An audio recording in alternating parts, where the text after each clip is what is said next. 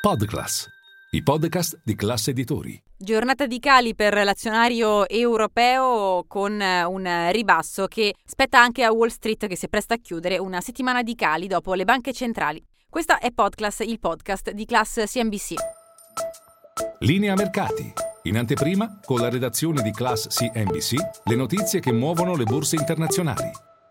Una giornata in calo per l'azionario europeo a partire dal Cacaran di Parigi meno 0,6%, il DAX di Francoforte meno 1% e poi il nostro Fuzimib che chiude poco sopra la soglia dei 27.200 punti con un ribasso di tre quarti di punto percentuale. Le indicazioni macroeconomiche arrivate in giornata hanno riguardato i PMI manifatturiero e servizi di Francia e Germania, un rallentamento per entrambi i paesi in entrambi i settori produttivi e questo porta a domandarsi se una recessione economica sia sventata oppure si appresti ad arrivare come conseguenza della politica restrittiva delle banche centrali. Che cosa è accaduto sul fronte dei titoli migliori e peggiori? Ferrari e ricordati restano i titoli più acquistati, un rialzo dello 0,8%, in fondo invece sono rimasti Prismian con un calo del 2,5%, ma su tutti il ribasso maggiore, quello di Saipem meno 4,4%, complice anche un ribasso forte anche oggi per i prezzi del cosiddetto oro nero, il petrolio. Spread 163 punti base, il valore in chiusura con il rendimento del nostro BTP a 10 anni sotto il 4%.